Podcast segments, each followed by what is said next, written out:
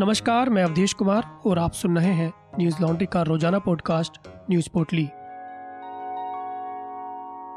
आज है 27 जुलाई, दिन मंगलवार। असम और मिजोरम के पुलिस व स्थानीय लोगों के बीच हुई झड़प में सोमवार को पाँच पुलिसकर्मियों और एक आम नागरिक की मौत हो गई। वहीं पुलिस अधीक्षक समेत 60 अन्य लोग घायल हो गए। असम सरकार ने मारे गए पाँच पुलिसकर्मियों और एक नागरिक के सम्मान में तीन दिन के राजकीय शोक की घोषणा की है। असम के मुख्यमंत्री हेमंत बिस्वा शर्मा ने सिचलर जाकर मारे गए पाँचों पुलिसकर्मियों को श्रद्धांजलि दी। पत्रकारों से बातचीत में मुख्यमंत्री बिस्वा ने कहा कि ये घटना असम की सीमा पर हुई है, इसलिए असम पुलिस इस मामले की जाँच करेगी। इसकी जाँच की जाएगी कि कैसे आम नागरिकों को हथियार मिले। साथ ही उन्होंने कहा कि मैं ज़मीन का एक इंच भी किसी को नहीं दे सकता। अगर कल संसद एक कानून बना दे कि बराक वैली को मिजोरम को दिया जाए तो मुझे इससे कोई आपत्ति नहीं है। लेकिन जब तक संसद यह फैसला नहीं लेती, मैं किसी भी व्यक्ति को असम की ज़मीन नहीं लेने दूँगा। हम अपनी सुरक्षा के लिए प्रतिबद्ध हैं। हमारी पुलिस सीमा पर तैनात है। बीबीसी की खबर के मुताबिक, मिजोरम का अपने दो पड़ोसी राज्यों, असम और त्रिपुरा के साथ सीमा विवाद लंबे समय से चल रहा है। पिछले साल भी यहाँ तनाव की स्थिति बनी थी, जब केंद्र सरकार ने हस्तक्षेप किया था। असम में शर्मा के सीएम बनने के बाद स्थिति फिर बदली है, और बीते कुछ दिनों से तनाव बढ़ गया है। दोनों राज्यों के बीच सीमा अब तक निर्धारित नहीं हो सकी है।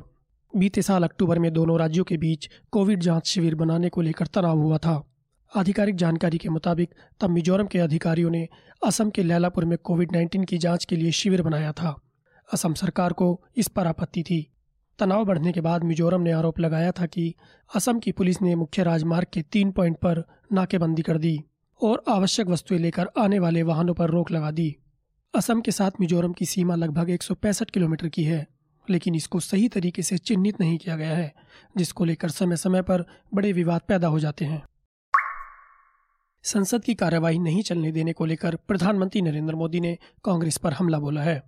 प्रधानमंत्री नरेंद्र मोदी ने अपने संबोधन में आरोप लगाया है कि कांग्रेस जानबूझकर सदन की कार्यवाही में बाधा डालने की कोशिश कर रही है। मोदी ने बीजेपी सांसदों से कहा कि कांग्रेस और दूसरे विपक्षी दलों के ऐसे व्यवहार को मीडिया और जनता के सामने बेनकाब करें। मोदी ने पिछले हफ़्ते सर्वदलीय बैठक में कांग्रेस के बाइकआउट का भी ज़िक्र किया।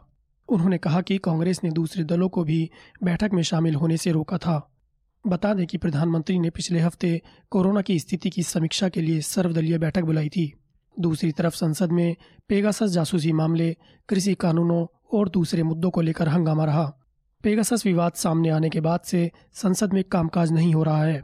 विपक्षी सांसद दोनों सदनों में नारेबाजी कर रहे हैं। बता दें कि इस मानसून सत्र के पहले सप्ताह में भी इन मुद्दों को लेकर सदन की कार्यवाही ज़्यादातर बाधित रही। लोकसभा अध्यक्ष ओम बिरला ने विपक्ष से कहा, सरकार आपको जवाब देना चाहती है, लेकिन आप लगातार नारेबाजी कर रहे हैं। यहाँ जनता ने आपको चुनकर भेजा है।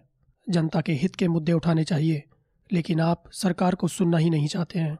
वहीं कांग्रेस और कई अन्य विपक्षी दलों ने मंगलवार को केंद्र सरकार पर पेगासस जासूसी मामले को लेकर चर्चा से भागने का आरोप लगाया है। उन्होंने कहा कि जब तक सरकार इस विषय पर चर्चा के लिए तैयार नहीं हो जाती, तब तक संसद में गतिरोध खत्म नहीं होगा।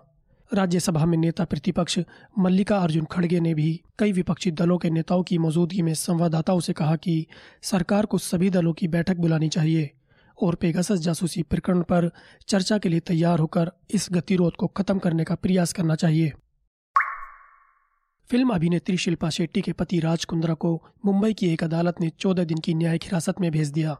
राज कुंद्रा को पिछले सप्ताह गिरफ़्तार किया गया था, जिसके बाद वो पुलिस हिरासत में थे। वहीं उनके साथ गिरफ़्तार एक और व्यक्ति रायन थार्प को भी चौदह दिनों की न्यायिक हिरासत में भेज दिया गया है। बताने कि मुंबई पुलिस ने राज कुंद्रा को पॉर्न फ़िल्में बनाने और उसे किसी ऐप के ज़रिए मुहैया कराने के आरोप में गिरफ़्तार किया था। मुंबई पुलिस के मुताबिक क्राइम ब्रांच के पास फरवरी 2021 में एक ऐसा मामला दर्ज हुआ था। राज कुंद्रा को इसी मामले की जाँच के सिलसिले में गिरफ़्तार किया गया। पुलिस ने दावा किया है कि मामले में राज कुंद्रा के शामिल होने के पर्याप्त सबूत हैं। जानकारी के मुताबिक पुलिस कुंद्रा के अवैध मनी ट्रेल की भी जाँच कर रही है। प्रवर्तन निदेशालय की मांग पर मुंबई पुलिस इस केस की डिटेल भी शेयर कर चुकी है। इसलिए माना जा रहा है कि इस केस में ईडी भी जल्द कार्यवाही शुरू कर सकती है।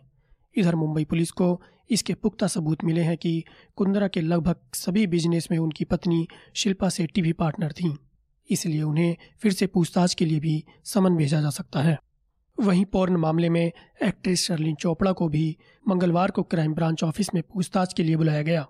शर्लिन ने हाल ही में ट्वीट कर कहा था कोट मैं अंडरग्राउंड नहीं हुई। ये शहर या देश छोड़कर भागने की कोशिश नहीं की। पिछले कुछ दिनों से कई पत्रकार और मीडिया रिपोर्ट्स मुझे कॉल, व्हाट्सएप, ईमेल कर रहे हैं।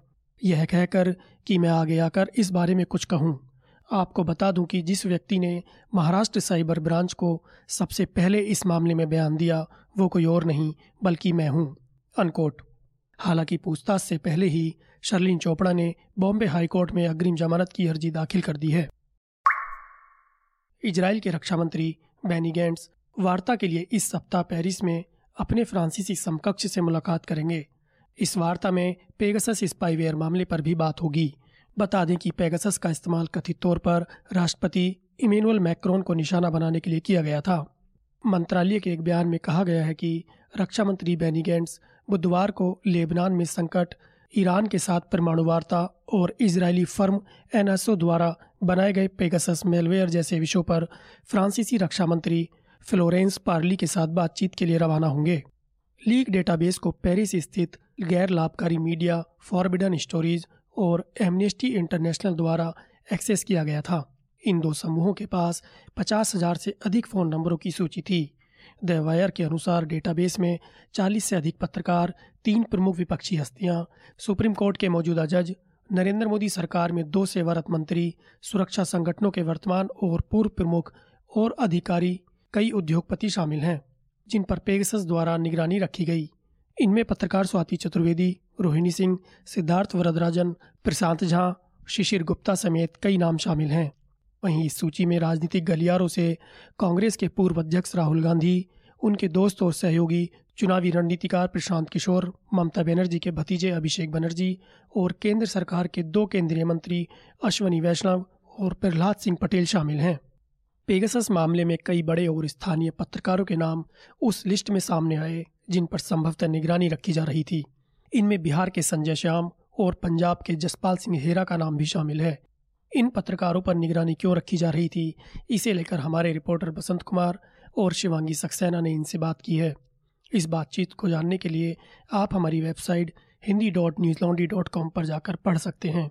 हमारी वेबसाइट सौ प्रतिशत एड फ्री है, क्योंकि हम अपने सब्सक्राइबर के भरोसे काम करते हैं। आज ही हमारी वेबसाइट पर जाकर सब्सक्राइब का बटन दबाएँ और गर्व से कहें, मेरे खर्च पर आज़ाद है खबरें। देश में कोरोना वायरस के नए मामलों में लगातार कमी देखने को मिल रही है। नए केसों की संख्या आज तीस हज़ार से नीचे आ गई। इससे पहले रोज़ाना तीस से चालीस हज़ार के आसपास मामले आ रहे थे। केंद्रीय स्वास्थ्य मंत्रालय की ओर से मंगलवार को ताज़ा जारी आंकड़ों के मुताबिक देश में पिछले 24 घंटों में उनतीस नए कोविड मामले सामने आए। पिछले 132 दिनों में एक दिन में आए यह सबसे कम नए मामले हैं। आज के नए केस कल की तुलना में लगभग 25 फ़ीसदी कम हैं। सोमवार को उनतालीस हज़ार से ज़्यादा नए केस सामने आए थे। वहीं इस दौरान 415 कोरोना संक्रमित मरीजों की मौत हुई और बयालीस हज़ार तीन सौ तिरसठ मरीज़ कोरोना से ठीक हुए हैं। संक्रमण दर की बात करें तो साप्ताहिक पॉजिटिविटी रेट दो प्रतिशत है। दैनिक संक्रमण दर पाँच प्रतिशत से नीचे एक पॉइंट तिहत्तर फ़ीसदी है। देश में टीकाकरण अभियान भी चालू है।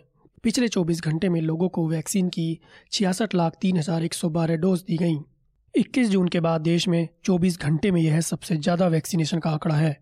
अब तक कुल वैक्सीनेशन 24 करोड़ 19 लाख बारह हज़ार तीन सौ पचानवे है।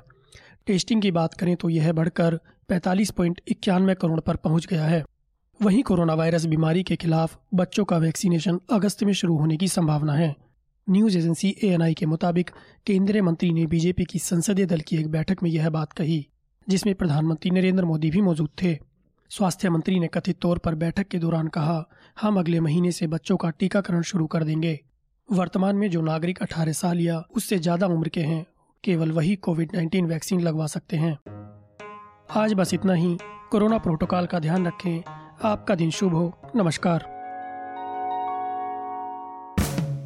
न्यूज़ लॉन्ड्री के सभी पॉडकास्ट ट्विटर आईटीज और दूसरे पॉडकास्ट प्लेटफॉर्म पे उपलब्ध हैं। खबरों को विज्ञापन के दबाव से आज़ाद रखें। न्यूज़ लॉन्ड्री को सब्सक्राइब करें।